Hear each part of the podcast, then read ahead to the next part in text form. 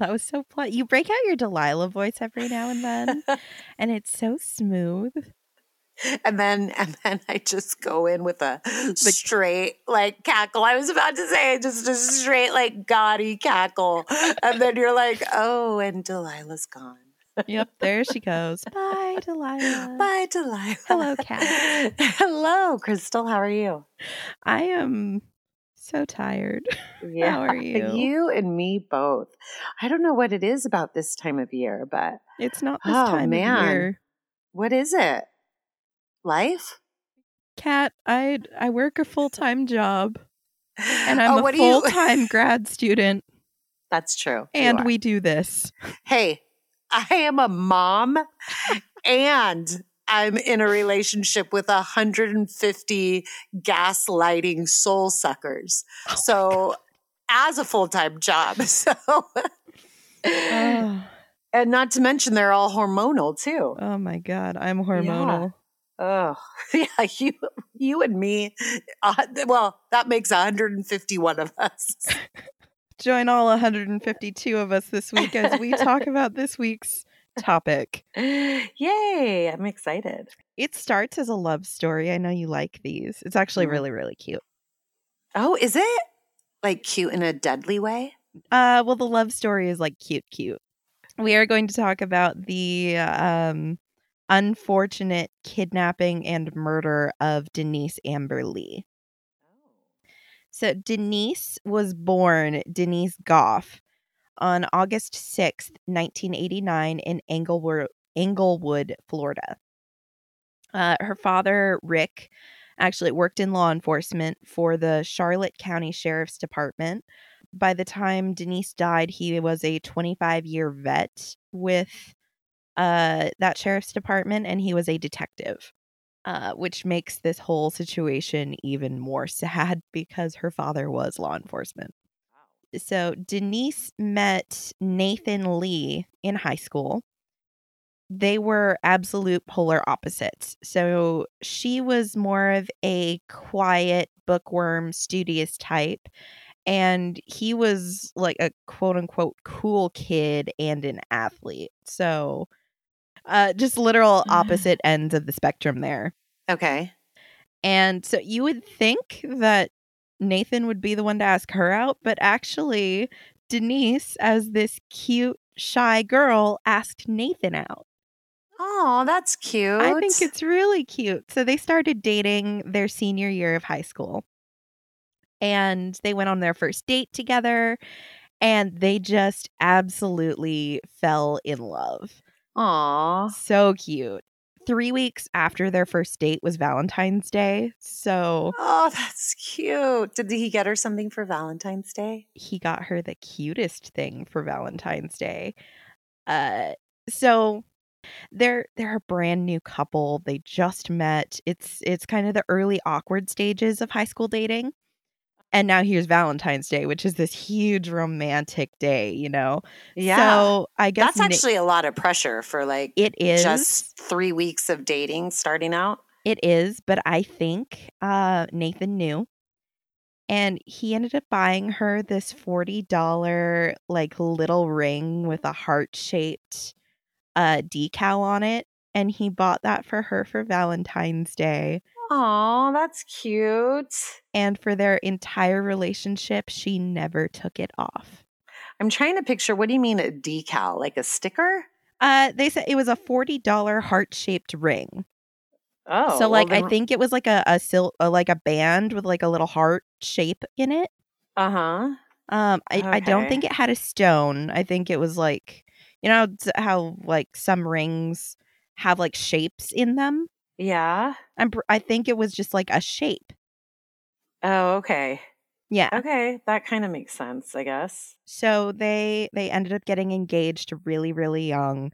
I didn't find exact dates, but I know that um, it was young enough that when they had their first son Noah, Denise decided not to go to college because she was raising their son. Oh. So they were very young. Uh, and then their second son, Adam, was born a couple of years later. Like I said, Denise had her hands full. She was, um, they were a young couple. She was raising their two really young children, so she just decided to put off college. Um, also, Nathan, to support his adorable little family, was working three jobs so that Denise could stay home. Oh, geez. That's really nice. Very supportive husband. Yeah. Nathan ended up doing a, and I'll I'll call him from Nate from here on out because I saw him referred to as Nate more often than I did Nathan. Um, but Nate ended up doing an interview with Dateline a couple of years later, and he said money wasn't necessarily on our side, but it didn't faze us. We were going to be fine, and we knew we were going to grow old together. Yeah. So they're they're in this um we don't have money but we have each other phase. That's cute though. It's so cute. So they were renting a house in Northport, Florida, which was in Sarasota County. And they really liked this house because first of all they could afford it, but it was close enough to both of their parents, but in a more rural area. So they just they really liked this house. But Denise's father specifically actually said he wasn't really happy with the neighborhood they were living in. Oh. It wasn't like it was a bad neighborhood, but this was in 2008. And remember, that's when the huge housing market crash happened. Oh, yeah. So basically, this was a, a brand new housing development that was like a ghost town because the market crashed and no one could afford to buy houses that was why her dad didn't like it much. It was because it was like a you're out in the middle of nowhere, there's no one really around. It was it was just concern for his daughter. Of course. But I mean, this was a three bed, two bath house with pretty cheap rent, and it was all they could really afford. So he was like, you know, they got to do what they got to do. Yeah. And this brings us to January 17th, 2008. Uh, one of Nathan's jobs was that he was an electric meter reader. Uh-huh. So he was off at work that day. Uh, day started off like normal. He goes off to work, and Denise was home with the two kids. And because he worked so many jobs, it was pretty normal for them to check in with each other on their cell phones every now and then. Just really quick, like five minute phone calls, like, "Hey, what's up? How you doing? Are you okay?" Yeah, yeah. So at 11:09 a.m., w- they had one of these phone calls and they actually discussed the weather. Nathan mentioned that Denise should open the windows of the house. Like I said, they were in this period of time where they didn't have a lot of money. So he was like, "Hey, open the windows. It's a nice day. That way we don't have to use the air conditioning and we'll save a little bit of money." That's yeah, reasonable. Makes sense. Yeah. And I mean, he and Denise were on the same page because she was like, you know what? Already ahead of you. I already opened the windows. Yeah. Teamwork. Yeah. They hung up. He said this was maybe a five minute conversation, not very long. And he got busy.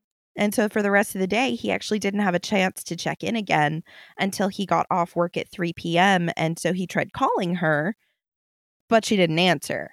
Oh. And he said this was weird because she was a stay at home mom. They were really, really close. And so he was like, huh, that's that's kind of strange. His drive home from work was about 25 minutes long. And he said he called her eight times on his way home. Oh. And she didn't answer any of them. And it was probably one of those things too where you know that and and this always happens and stuff like this where they're like it's for them not to answer the phone or not to get a call back, even if they miss a call, uh-huh. like a few minutes later, like the panic that must set in, or like, you know, the things that must run through your mind yeah. at that point. Cause that happens to me and nothing's ever wrong, right? Like if my husband doesn't pick up it, I'm like, they're dead. Yeah. Yeah. That's okay. You missed the first phone call. I'll call you back. Yeah. You missed this one too? Uh, call you back again. And mm-hmm. can you imagine eight phone calls and she didn't no. answer a single one. No. Uh-uh. So of course he's getting more and more anxious. He gets home at just about 3:30 and that's when he knew something was wrong. He hadn't even gone in the house yet and he knew something was wrong. Cuz you know how like it's always the dumbest small detail that people are like I saw this and I knew. Yeah. Well, the thing that Nathan saw that he immediately was like something is wrong the windows were shut. Oh, and they had talked about her opening them. Yep. And he said, The windows are shut. Something is wrong. So he goes inside the house and he finds his two year old son, Noah, and his six month old son, Adam, together in the same crib. He's looking around because he's like, Where is Denise? And glancing around, he notices that the windows aren't actually shut, they're just pushed down. Like somebody really quickly went through and just like shoved all the windows down, but they didn't t- take time to fully close and latch them. So that was another thing that he was like, This is weird. Denise's cell phone and keys were sitting on a chair, but no Denise. So Nate calls 911 and he reports his wife missing. He said, You know, I came home, she's not here, I'm worried.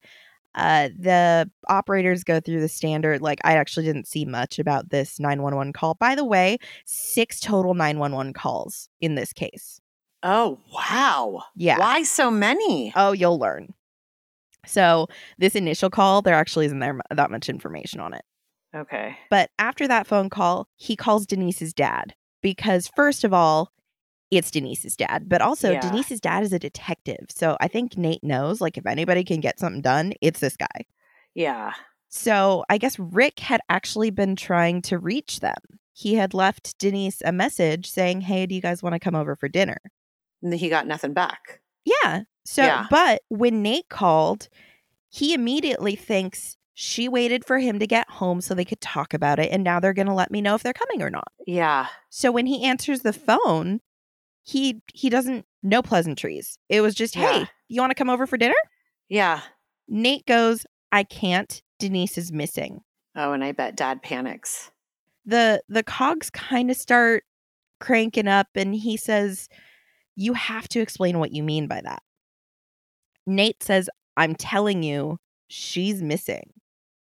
So now Rick is in full blown. He's like, "Okay, I know what is going on here. I have to get things going." Yeah. And his detective mode is up and running. And you know what they say like the husband always did it. Yeah. Uh, yep. That's the first person they look at. Rick knew that this would be the first person they looked at, and they and Rick knew if they did that, they would lose time. Because Rick trusted Nate completely, and he was like it was not him.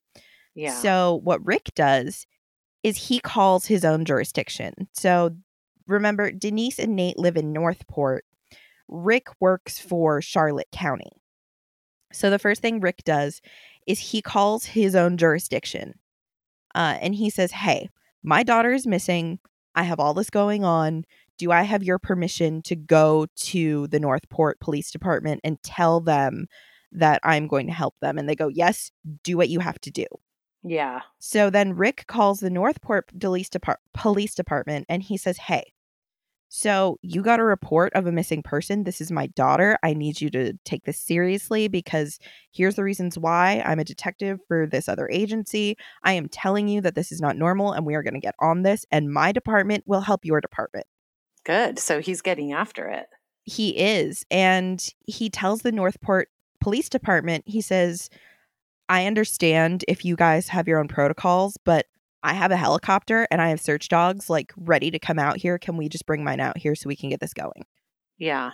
And I don't I don't know if they immediately said yes. Um, I'm guessing they probably said, uh, give us a minute. Yeah. But the police did come out to the house really quickly. well, good.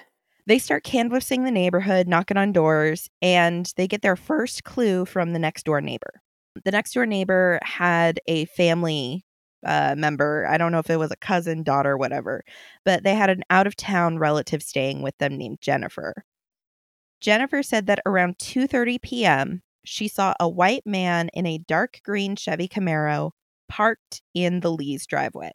She said that the man was sitting there for a good 15 minutes. She went inside, and after she went inside, she heard him leave. So he was only there for 15 minutes That she saw. in the sit, sitting in the driveway. yes. But again, that she saw. Yeah. Okay. And he was sitting there for 15 minutes. So she hasn't seen anything else. She Oh, went okay. outside, saw him sitting there, and that she just knows he was there for about 15 minutes. Okay. And that was about 5 p.m. They get this description. This is two and a half hours after they've seen this guy. Okay. Meanwhile, Rick is he's not just getting the police on this, he is calling uh, media networks to get the news out. Oh, he he's working fast. Oh yeah, he is on it Mhm. because they actually have a family friend that works for the local NBC news outlet and he was like, "Hey, my daughter's missing. You want an inside scoop? You come out here and you help get the story out so we can find my daughter." what a connected family. Right. The news. Yeah. So this guy, his name is Howie Grace, was on his way out to the house. So he's driving to uh, Nate and Denise's house so that he could cover the story. Yeah. He said everyone you could imagine. Like on his way there, he saw everyone. He saw highway patrol, marshals, the sheriff's office from two different counties. Everyone. Well, and that's exactly what you want to see when your child goes missing, no matter if they're a young kid or an, old, an oh adult. yeah. Yeah. And this is within two and a half hours of Denise going missing or of her being reported missing. he is getting stuff done. Yes. And at 6:14 p.m., a really scary 911 call comes in. Oh no. Nate and Rick were together when they found out about this phone call because the woman on the phone was claiming her name was Denise. What? And Rick made a comment about it was like probably some dumb kids making jokes and he got pissed about it. So he didn't did he hear the voice or he just didn't believe it was Denise from the get-go?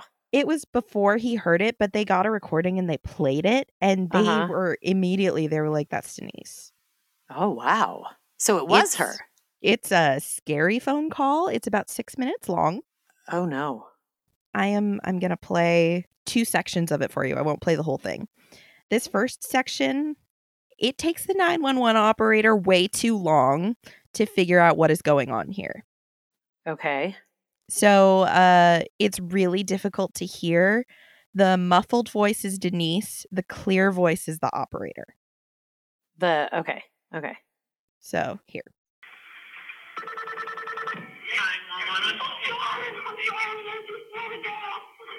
Hello?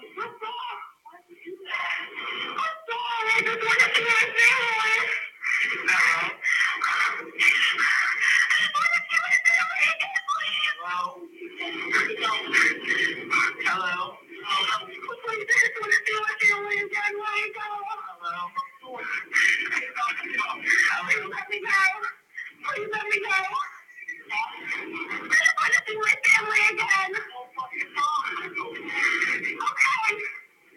Hello?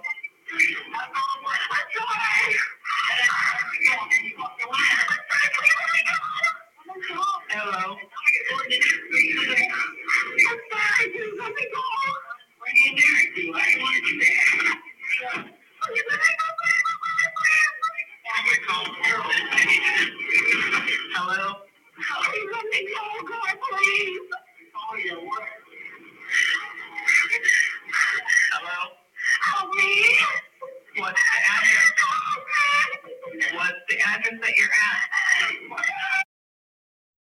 Oh my god. That is horrible to listen to.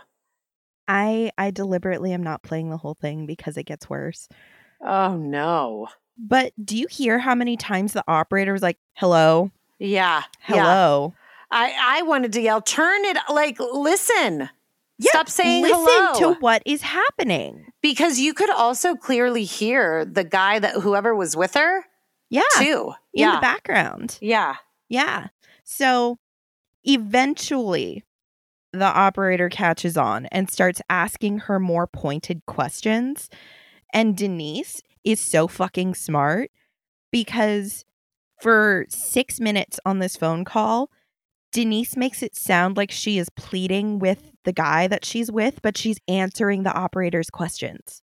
Oh, so so almost as if the guy doesn't know she's on the phone with 911. He doesn't. Oh. So that's I'm gonna play the end of the phone call for you now because you can hear um you'll hear it. The operator starts asking Okay. better questions and Denise is able to answer them. Okay. Can you tell us all what street you're on? No. Do you know this guy that's with you? No. You don't know him from anywhere? No. What's your address? What's your home address, you know?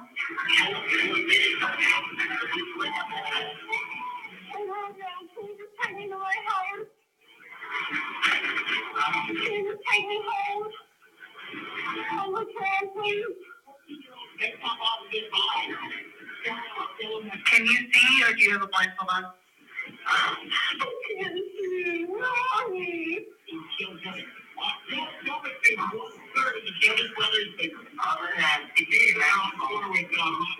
Can they turn off the radio or turn it down? I can't hear you. It's too loud.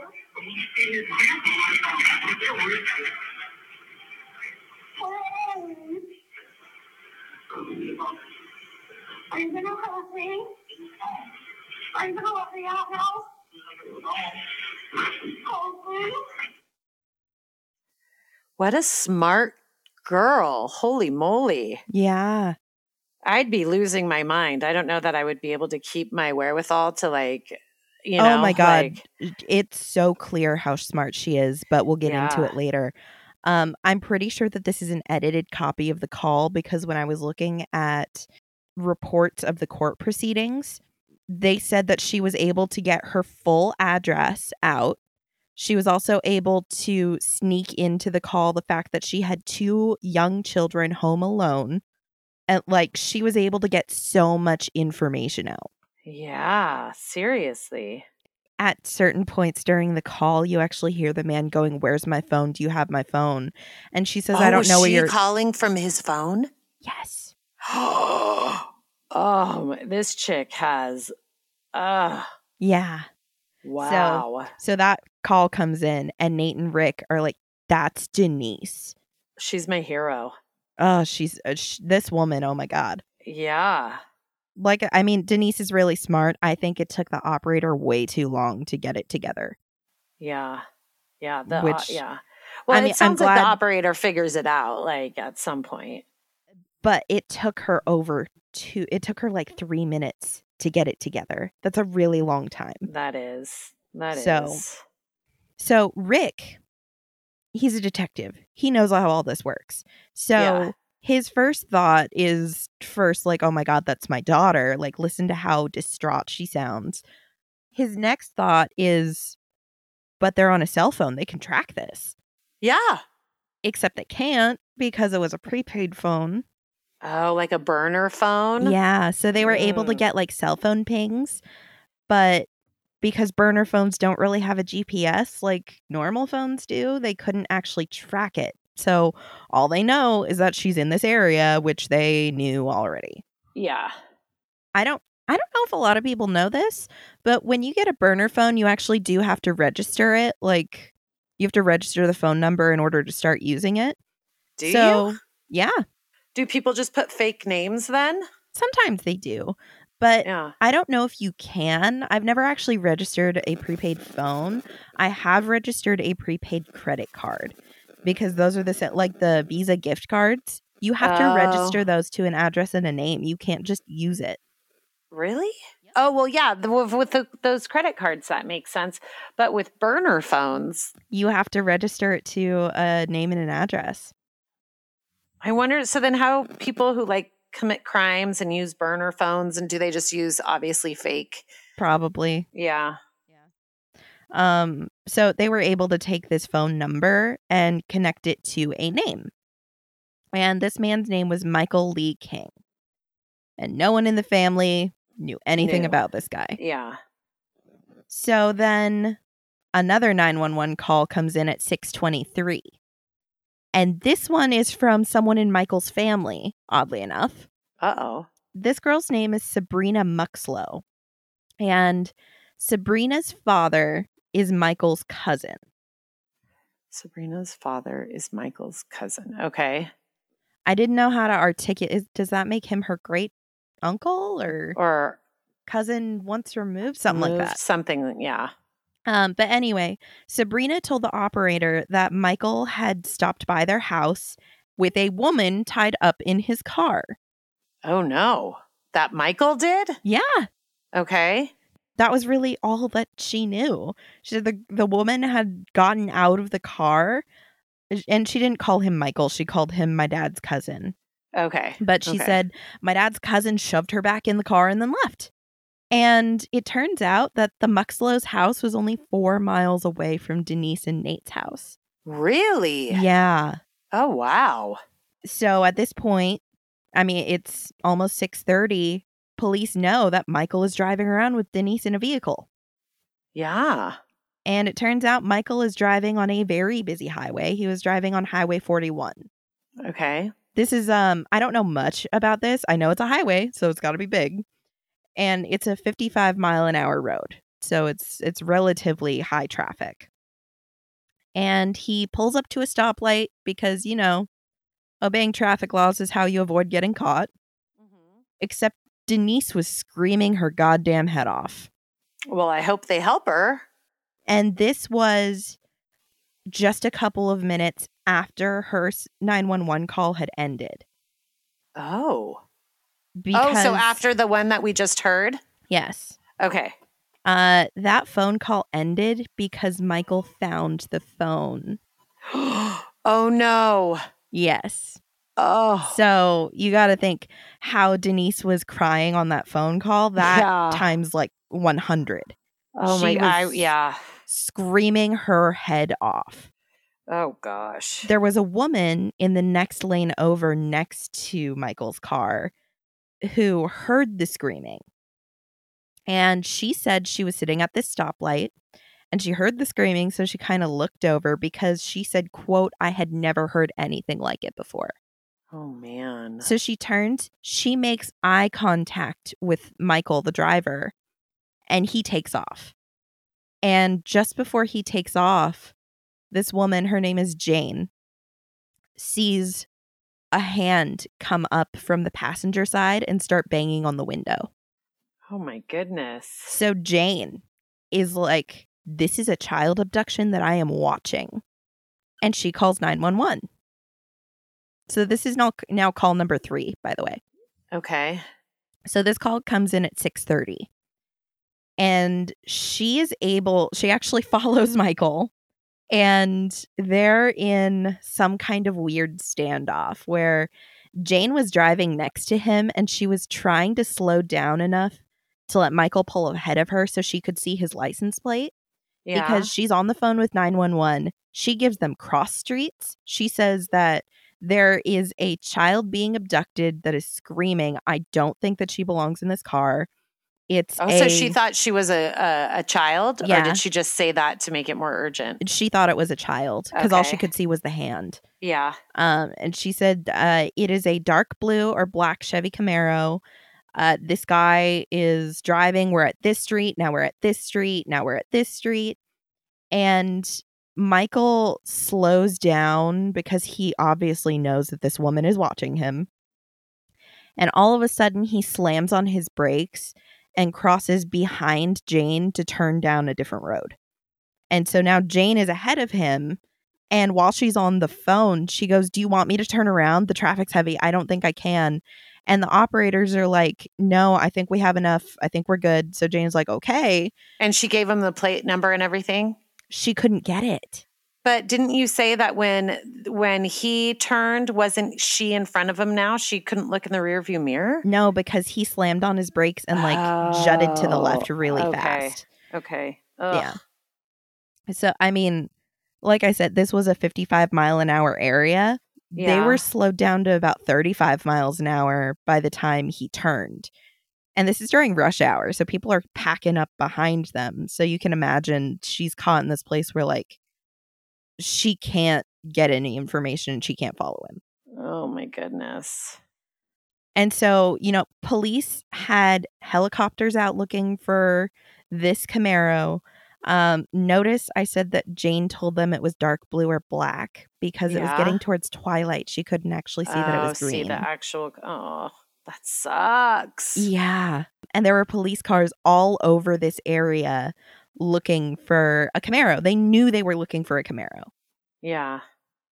By 6:42 p.m., police made it to Michael King's home and they realized that he had already been there and already left. So they just barely missed him. Oh, that sucks.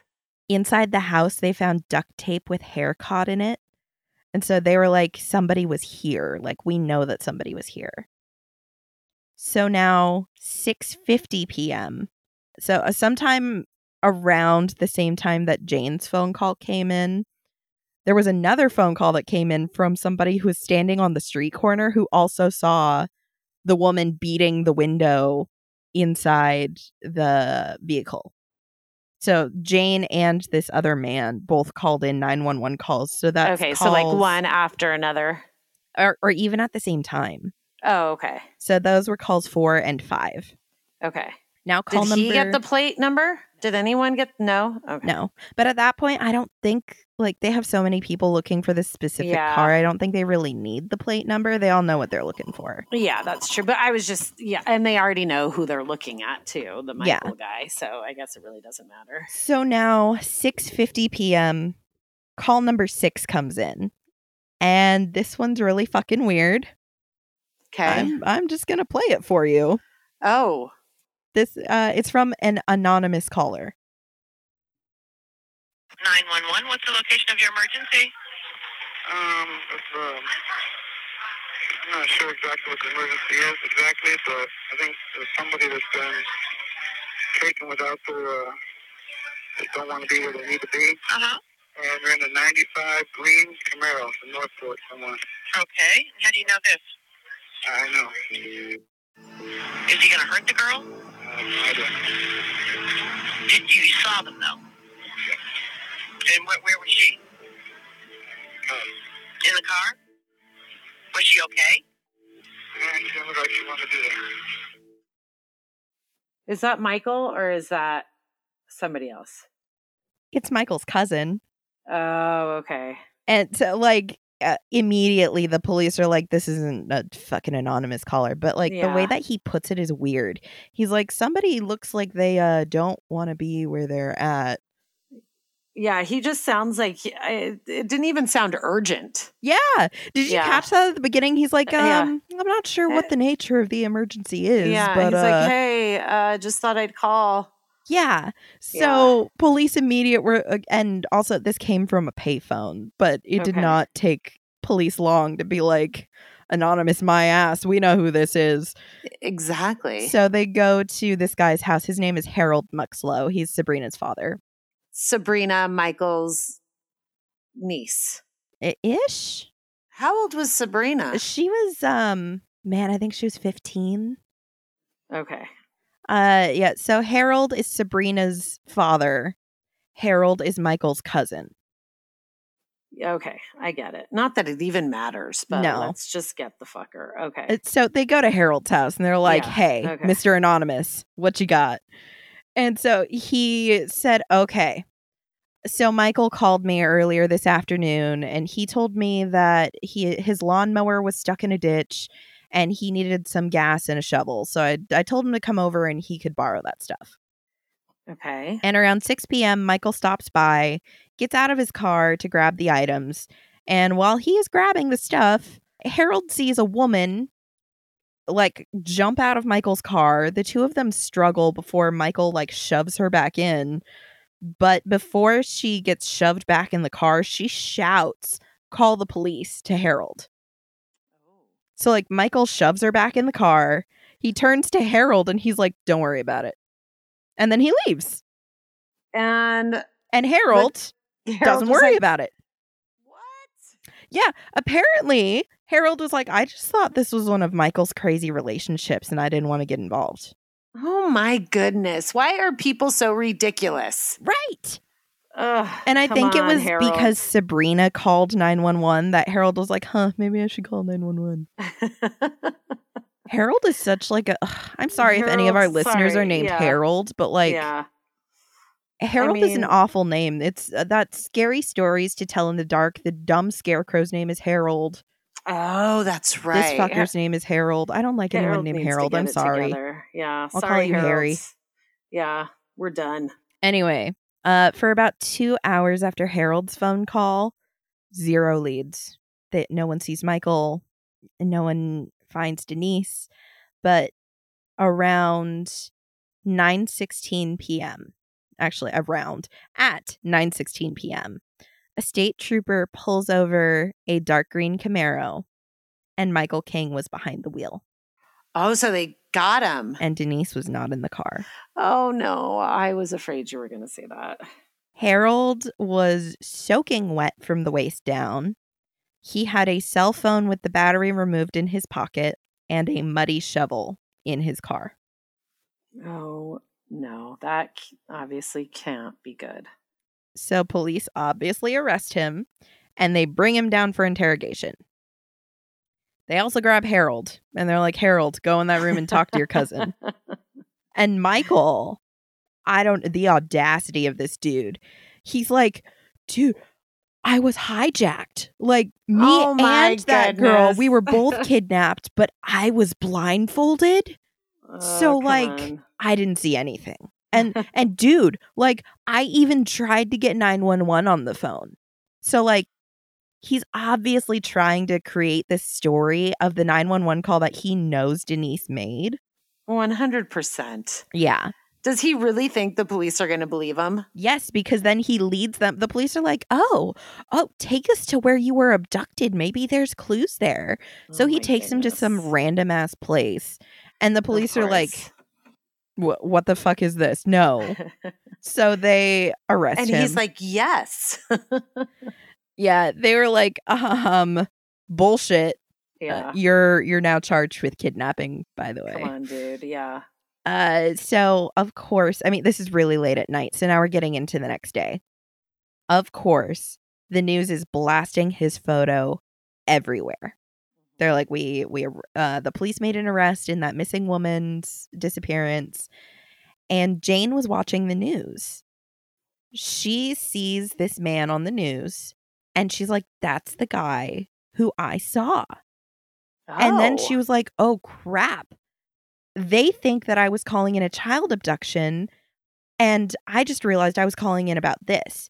So she calls the Northport Police Department and she says, hey, I'm the 911 caller that called this in. Do you need any more information from me? I'm I'm more than happy to give you anything I know. Okay. So of course, they say, Tell us. tell us. Tell us more information that you know. They say, what 911 call? What do you mean what 911 call? She made the 911 call. They didn't know what she was talking about. Oh.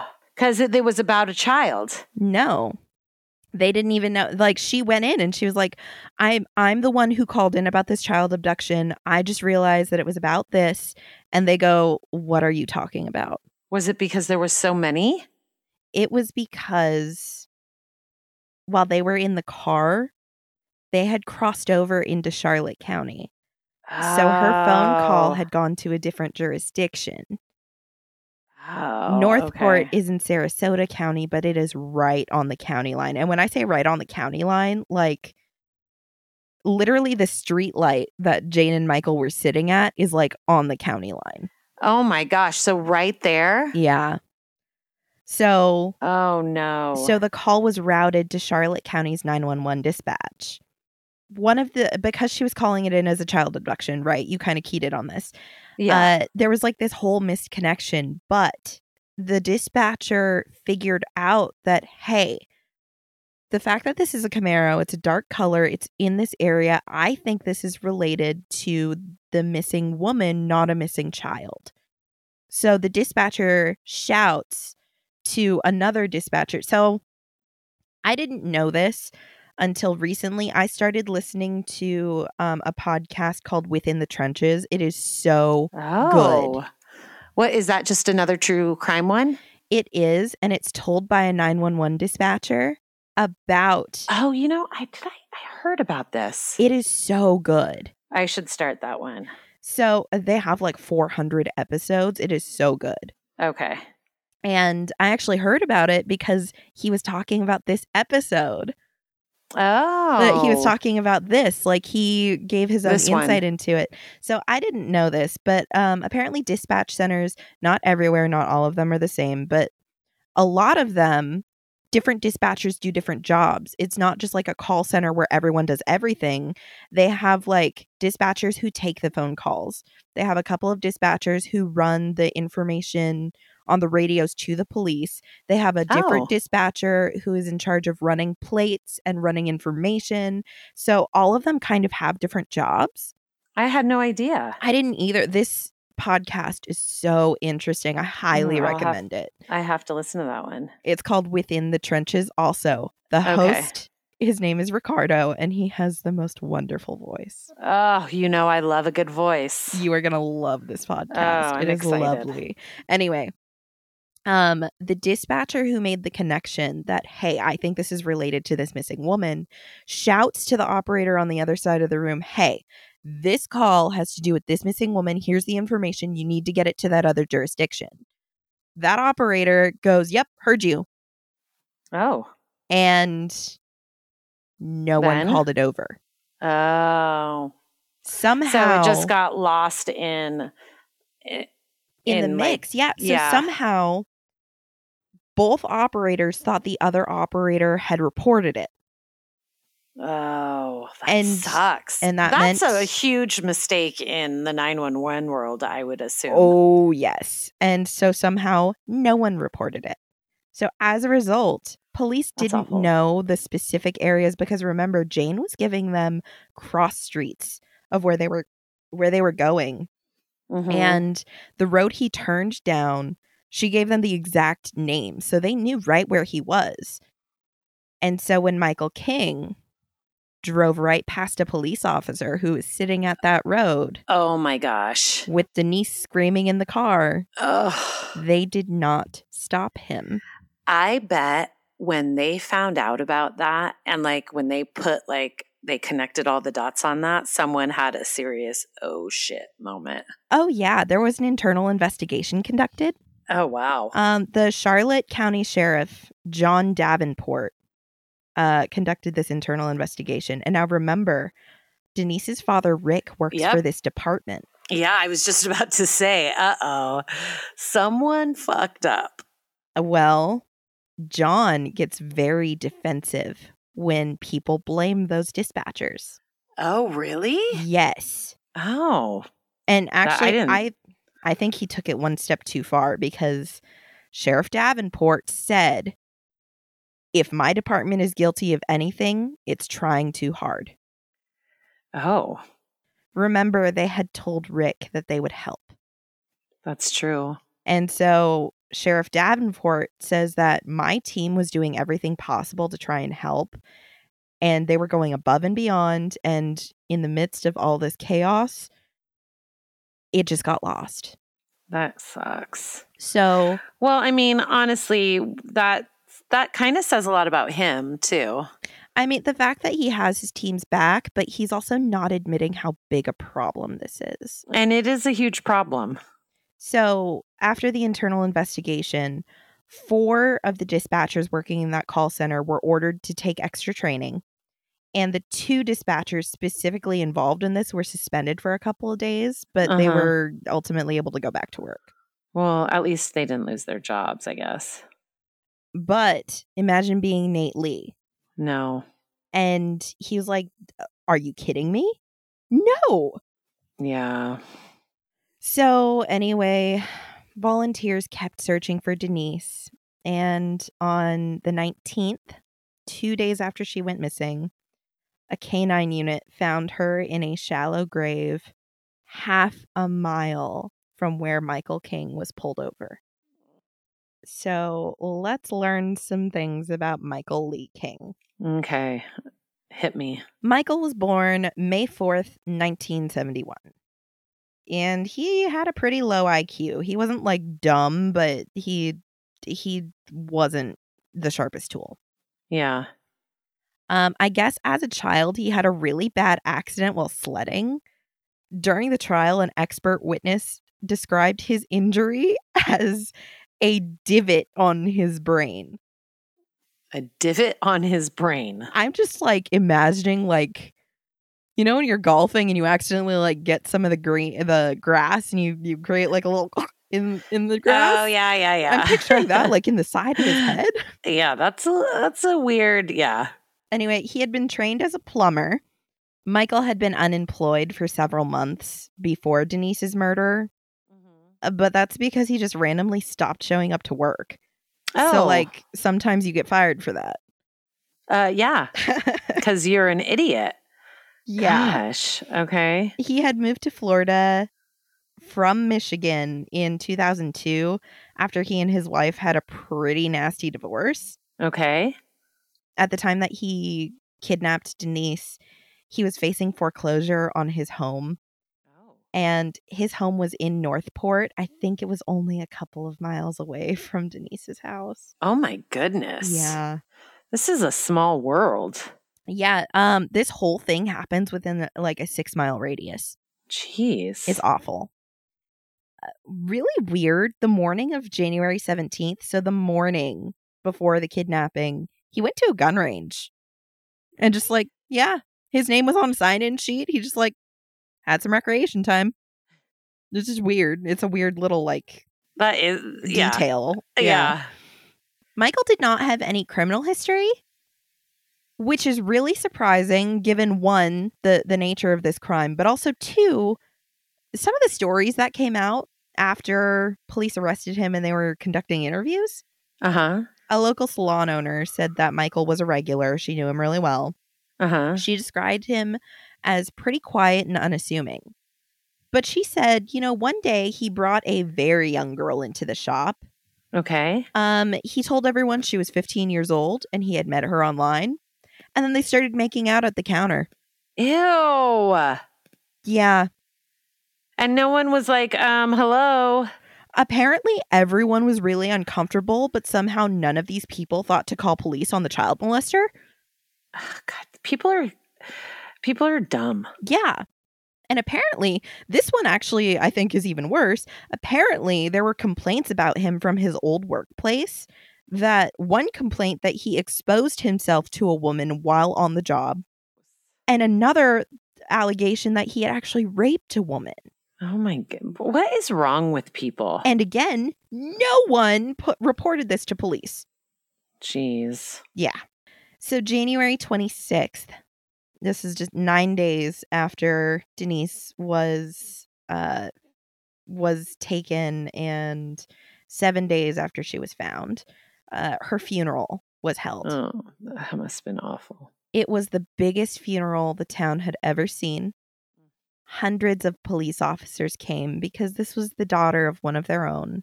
Yeah. the funeral procession so like the line of cars that goes together from the uh, funeral home to the um to the cemetery. Yeah. two miles long. That's a lot of people. yeah. Uh there were rose petals along the road of the route. Um all the local fire truck all the local fire trucks from the local fire stations were parked along the route with their lights on. Um the procession ended up going past uh, at least one elementary school all the students were standing outside to watch the procession go by not like as a looky loo but like out of respect like Yeah, they had out of the students go outside everyone who was standing alongside was saluting the hearse Oh, It was just- so sad. Ugh. What makes me so sad is that she was clearly alive yes and ugh, she couldn't Eh. have been saved yeah, yeah. Um, so that was her funeral, which sounds so sweet and absolutely like good for her family. They needed that. Yeah. Yeah, that's true. So the investigation continued the day of Denise's funeral. Police got lab results confirming that Michael King had raped Denise. So Oh, they added did that he to do his that? charges. When I don't know he if it that was- before. I don't know if uh, it was pre or post mortem, but they were able to determine basically that Michael had kidnapped Denise, taken her back to his home, where I believe that's where he uh, assaulted her in what was. I couldn't get an actual description of it. I saw it referred to several times as a rape room. Oh, that's awful. Uh, he took her out to the woods and he shot her in the head and Oh buried gosh. her in that shallow grave. And Ugh. this is where Denise, being so smart, comes back in Okay. because they were searching the Camaro for clues. And I think at a certain point, Denise knew that she wasn't going to make it. Did she start leaving clues like DNA? She tore her hair out and shoved it under the seat. Oh wow. And she took her heart shaped ring off Oh, and stop. hid it in the seat because she knew. Yep. I mean, I wonder, do you think she learned any of this from her dad? uh, Nate said that she really loved Law and Order. Oh, so yeah, that makes sense. on that Dateline episode, they the interviewer asked him like, "Do you think that she did this on purpose?" And Nate said that she left that specific ring there on purpose because she knew I could identify it with Yeah. zero hesitation. Yeah. Oh gosh. Oh, so sad. that is so sad. So the trial started on August 24th, 2009, which by the way seems really fast to me. Like that is some fast work. Every time researching cases like this, it does always feel, my God, I'm having a stroke. It feels like when we're researching these cases that the trials take a really long time to start. Like it's always either, it's always a couple, couple- of years. yeah, a couple of years. So I am always shocked when I hear like, This one was Even- what, eight months? yeah, Yeah, Yeah. ridiculous. yeah. It was a very fast trial. It lasted a couple of days, and on August 28th, after two and a half hours of deliberations, the jury found Michael King guilty. Good. And on September 4th, in a 12 0 vote, the jury recommended the death sentence. Wow. Kind of circling back around to Nate. In August of two or in October of 2009, Nate Lee filed a wrongful death suit against Charlotte County. Oh, why? He said they dropped the ball. They had the information. No one reported it to the other police station. It actually I I forgot to mention this earlier. When Jane went in and told the Northport Police Department, "Hey, there's this 911 call." It took them 2 days to even find the call. Are you kidding me? Yeah. So That's awful. Nate was saying, I don't even care about money, but someone needs to be held accountable for this. Which I agree with him. Absolutely. I, I mean, I'm kind of surprised that dad let everybody off so easily, but I get because he's a police officer, that's his team. Like, I kind of get his loyalty to that, but at the same time, good for the husband for. Uh, that Like- wasn't the dad that was saying that. That was um, oh. a different sheriff in that department. Oh, I thought that was the dad that was like, I'm not going to like make a big deal out of this. Okay. That was John Davenport. Uh, Oh, okay. Well, that makes more sense. Denise's dad is Rick. And actually, Rick, it is so sad because he says that we let my daughter down. And he's like, I say we because that's my department too. Oh, It's so sad. Rick. That is sad. So, October 2009, Nate Lee filed this suit. July 2012, there was a trial. It was supposed to be two weeks long, but I guess on day, I think if I read this article right, on day four, Nathan Lee gave his testimony. And on the fifth day, they announced that there would be a settlement in the case. Oh, really? Yeah, they did not, they stopped the trial. They said, we'll, we'll settle. Oh, good. And what did they settle for? 1.25 million. Wow. So when people settle out, do they ever see this money? Like, remember in the Alyssa Bustamante case and um, Elizabeth Olten's Oh mom? yeah, so that was a wrongful death suit against a person. This was after the police department. Oh, okay. So yeah. So then they are going to see at least some money. Oh no, they saw all of it. Oh, okay. So um I actually really appreciate this article that I read because it was very thorough. Uh the police department pays into a insurance pool.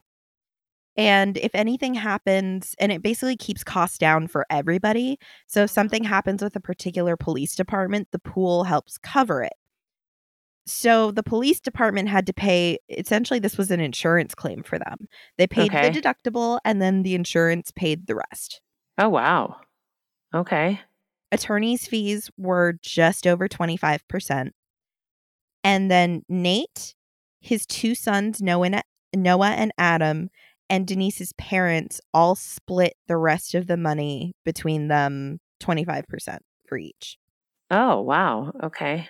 So Nate, Noah, and Adam got $191,759 each, mm-hmm.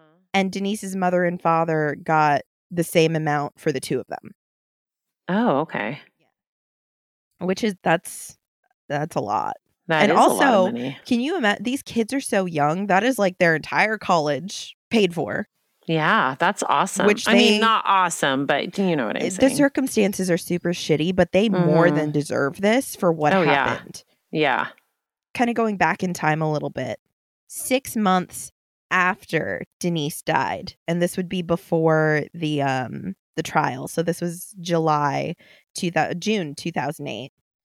Nathan started the Denise Amber Lee Foundation, Oh. and together he and Rick rallied and lobbied for a bill to be passed mm-hmm. to require more training for 911 dispatchers. Oh, wow. Uh, Denise's story was featured on Dateline, The Today Show, and 2020, along with many other news outlets. And uh, the Gulf Coast Community Foundation of Venice is the largest community foundation in Florida. Uh huh. They partnered with the Denise Amber Lee Foundation to give their muscle and their money to get this message out more. Uh huh. And in 2010, Florida state re- legislature unanimously passed Denise's law, which uh, creates set standards for um, certification for 911 Oh. dispatchers. Oh, nice. Yes. So one of the articles I read, I think, was published in 2012. And at that point, six states had similar certification laws. I haven't looked at the statistics as of today, but I know it's more than six now. So more and more states are developing laws that are requiring certifications for certain amounts of training and certain standards of training.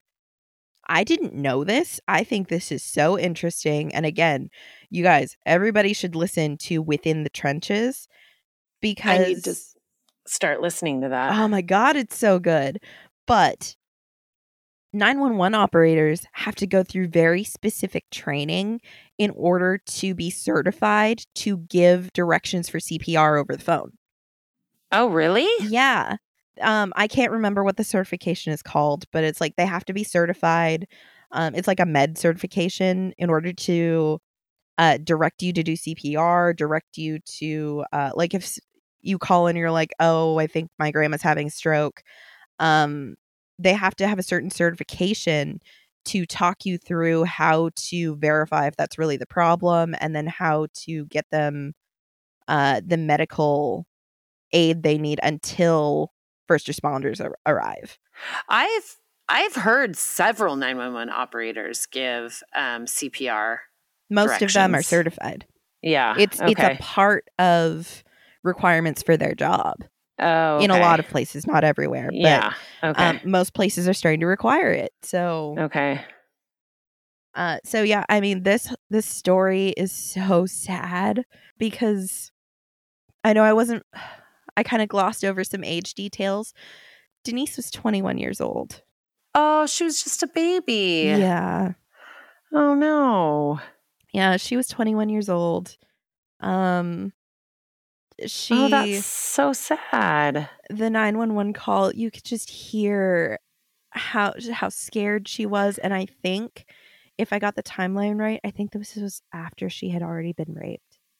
Oh, that's yeah. That's what I was asking. Like before. I'm I'm if- pretty sure it was before that phone call. Okay. Oh, that sucks. It's just so sad. So yeah.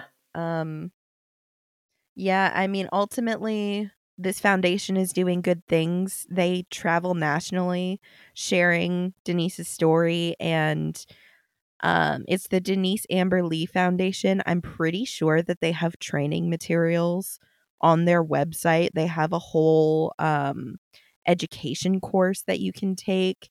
Oh wow.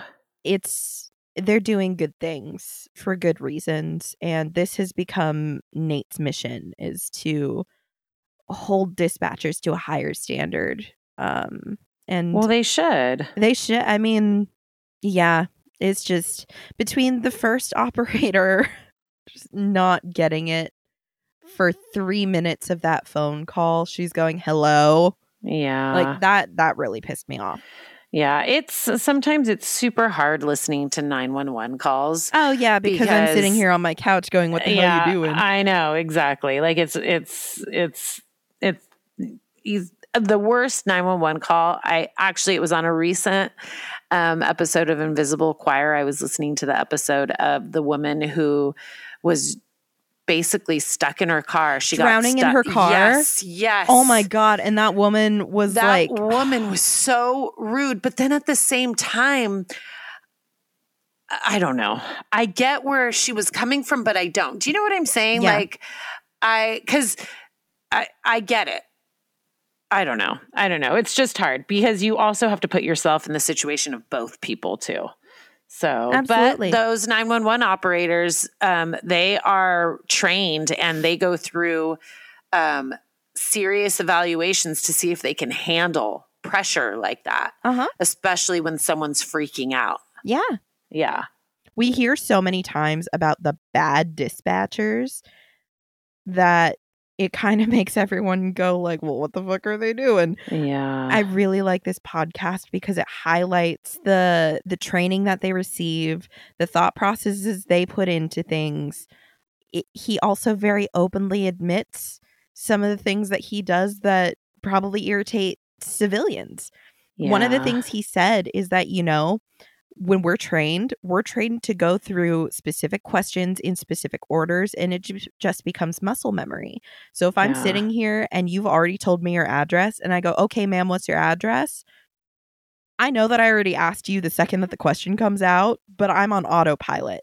yeah. And it's not that I'm not listening to you, it's that I am sunk so deep into my training that I am just going through it in the order that I know so like he almost apologizes for it that he's like you know i'm sorry if if dispatchers ask you things that you've already told them just answer it again Mhm. like they're Mhm. asking you for a reason just do it again it's fine and they're doing so many things at the same time. Yes. Like, yeah. and he d- goes into details about that about all the things going on behind the scenes while they're talking to you it is so interesting i cannot Yeah. recommend this Well, I need to enough. I need to check it out. I Do it. already added it to my uh my playlist. yeah So do it all right. Well, thank you.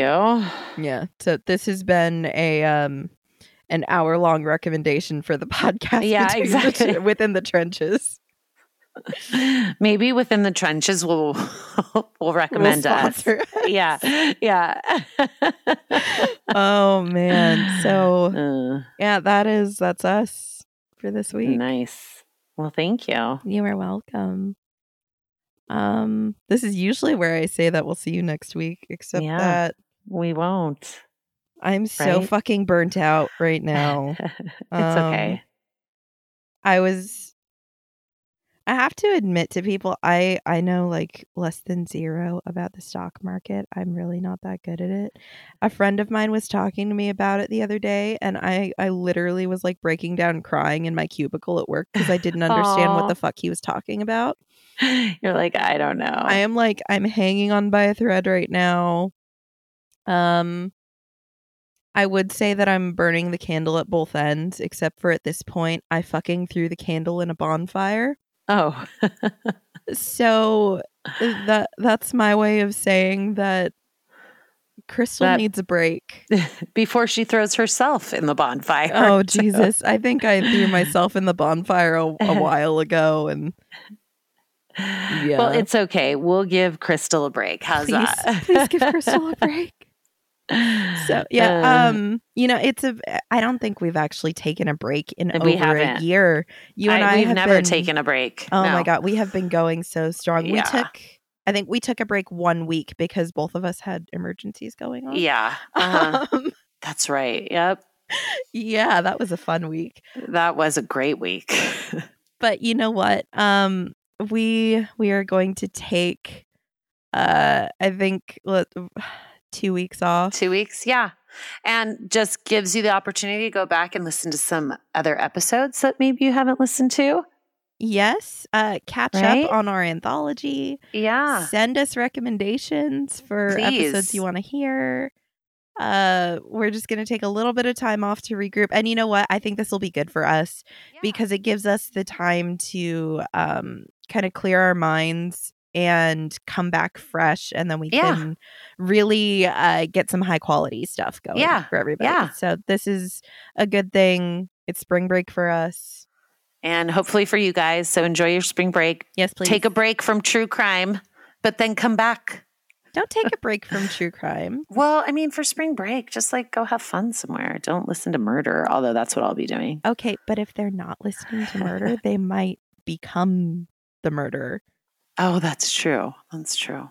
Well, have a good break, everybody, and we will see you in two weeks. Yes, we will see you in two weeks. Um, and we'll we'll have some great stuff for you. Yeah, just make sure you come back to listen to it. Come back or else.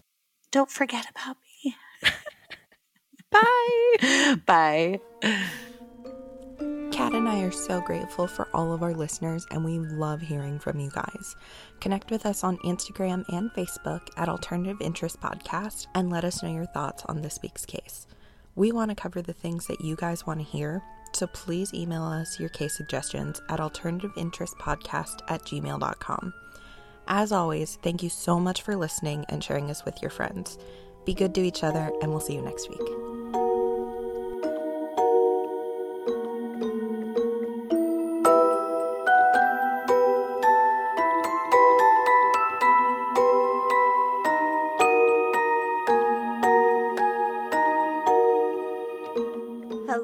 Hello, Twisted Humans. Do you find yourself wanting to know more about the latest murder, conspiracy, cults, or haunting? Then this is the podcast for you. We're bringing the most intense stories that'll keep you up at night. He was found guilty of voluntary manslaughter and felonious assault, but he was only sentenced to five months of probation. And this would be the last time that anyone ever saw Fiona. Uh, there are allegedly two women who also drowned in the first class pool. Was this the same glowing green that they'd seen in the darkness the night before? He had refused to sit near the wagon cloth because of stains on it, which were most likely blood. Join us every Tuesday for a glass of wine or sangria and a dose of true crime. I'm Alicia. And I'm Sierra, and this is Twisted and Uncorked.